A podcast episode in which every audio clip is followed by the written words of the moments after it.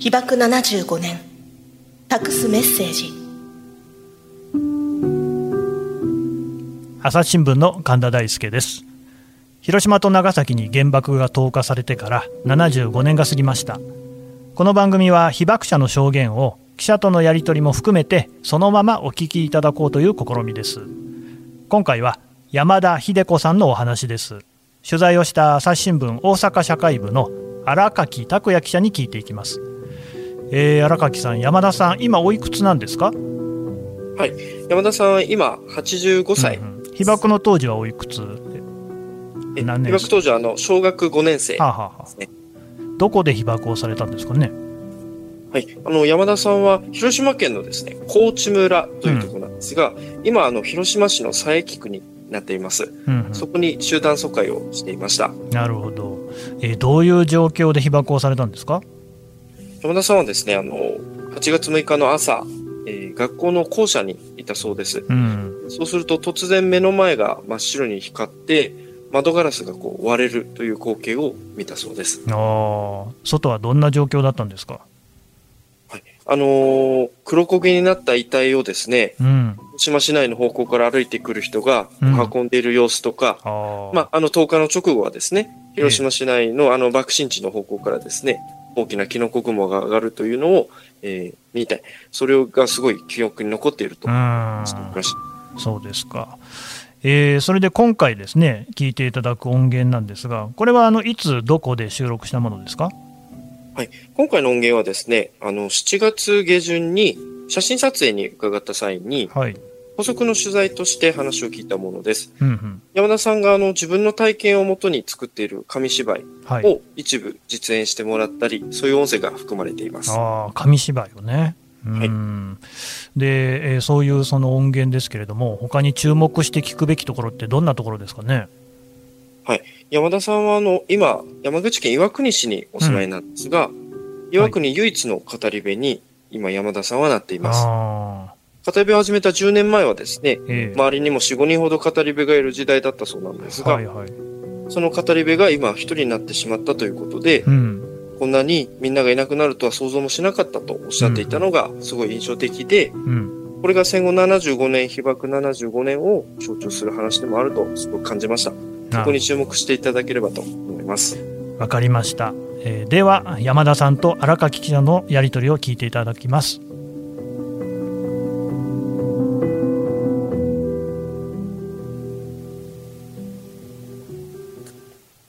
広島はどうなったん？と尋ねると、めんどくさそうに、広島はない。はあ、広島ありゃせん。と言って通り過ぎていくのです。あれは本当に地獄を見た人の顔だったのです。そこへ一台の車力、木で作られた車輪で、車ガタガタガタと石ころの道を一人のおじさんが汗を流して、荷台には真っ黒に焦げた人間らしいものを乗せて、黙々と引いているのです。あれ、人間よね。男だね。こんなんかね、なんか股の間から電球のようなもんがブラブラ揺れてるから、あれ男よ。ひでちゃんたちはひそひそと話、耳や目のあたりから黄色い汁が流れているのを見て、呆然としていました。魚の黒く焦げたようで、おじさんは息子かもしれない。死体を一生懸命お家へ連れて帰っているのでしょうかおじさんの心中はどんなに辛かったでしょうかこうなるんですよ、いつも。ここで。うん。うん。そうですね。どうしてもあそこで切れる。うん。うん。これいつもやっぱり、ここでグッと来てる。ここでこうなるよ。そのおじさんの心中がどんなだったろうかっていうのがね、そのセリフを言うのが辛くってね、涙が出だすの。いや、経験した山田さんにしかわからない辛さとか苦しみとかって、やっぱり疎開先のことと、こうやっていろんな光景、見た光景、やっぱ大きくこの二つですかね。うん。今の死体を運んだうん。とかね。荷台の、うん、荷台のあれとかね。あれがちょっとね、うんショックだったね。ショックですよね。うん一番、うん幼ながらに、うんすごい、強烈にね、うんね、思ってるのはやっぱそれと、疎開先のこの、辛さかな。疎開先の辛さっていうのはね、まあ、みんながみんな同じようにまあ辛い。だから我慢できんことはなかったですよ。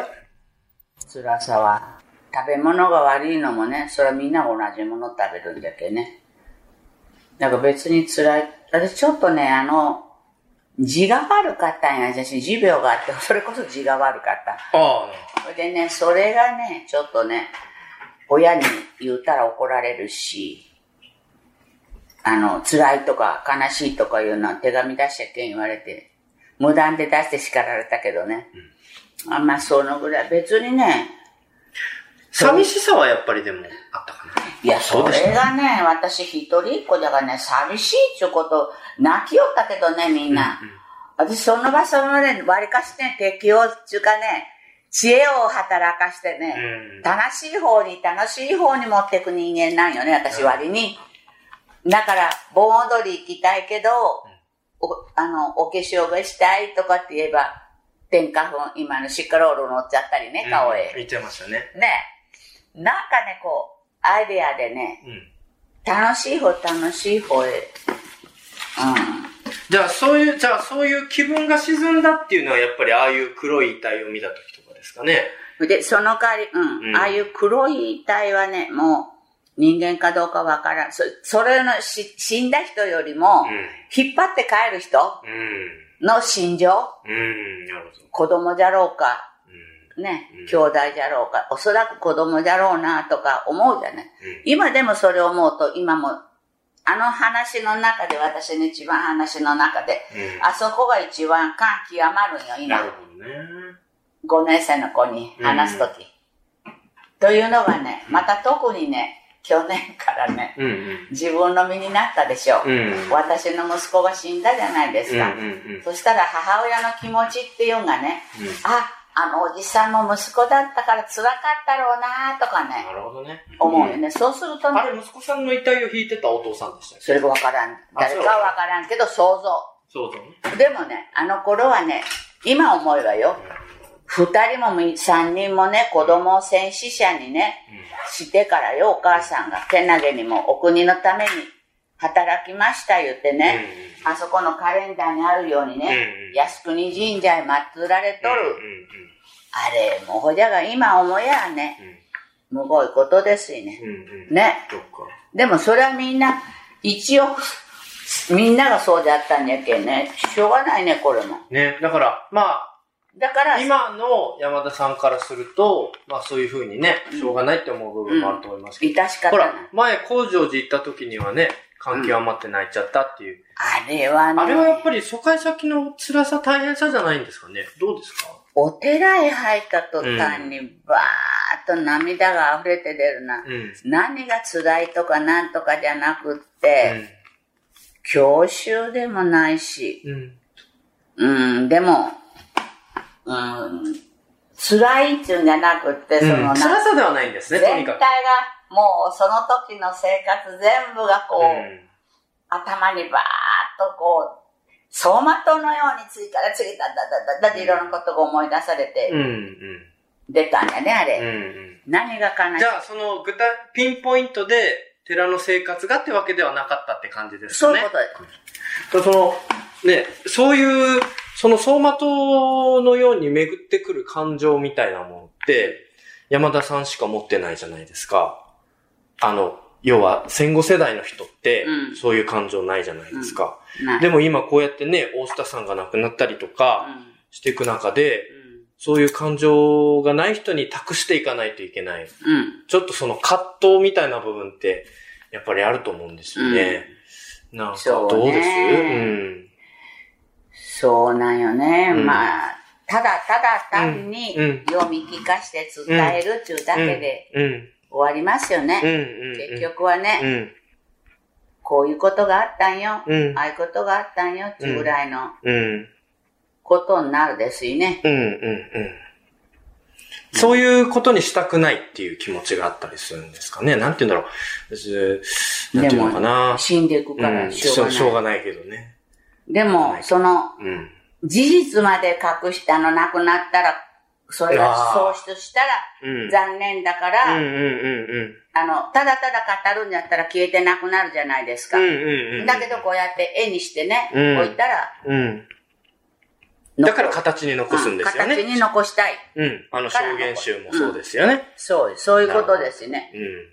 ただ単に本当話するんだったら、うん。聞いて流れるだけよね。そうですね。それこそね、さっきおっしゃってたじゃないですか。右から左に聞き流してる子もいると。うんまあそれはそれぞれだしね、あるけど、まあだからそういうことになってしまわないようにね、形として残すっていうのは大事ですよね。うんで、今も広島でもね、うん中学生とか小学生がみんなうんね、うんうん。関心持っとる子も持ってない子もやっぱりやりよってですよね。うんうんうんうん。なんか同じようなことだなと思って私は思うんですがうんうんうんね。うん。山田さん、この形としてね、そうやって残していくっていう、その、ことは、まあ、一つ、やっていかないといけないこと、ね、うん歴史を残していかないといけないこと。うんまあ、でもやっぱりそれでも葛藤って、あるんですかねやっぱり自分にしか、経験した人にしかわからない、なんて言うんでしょうね。感情とか、そういうのやっぱりあるかなって。それは、でもうん。仕方ないやないかな。うん、うん。だんだん年代、うんなんでも歴史中なそうでしょう。うんだんだん薄れていくんだから、うん。しょうがないやないかね。うん。あの、こうやってね、みんな亡くなっていくことの仕方ないって思う気持ちって、例えば、山田さんが最初にね、紙芝居作った10年前とか、まあ、もしくは5年前とかね、うんあの、それぐらいの時も同じような気持ちでした？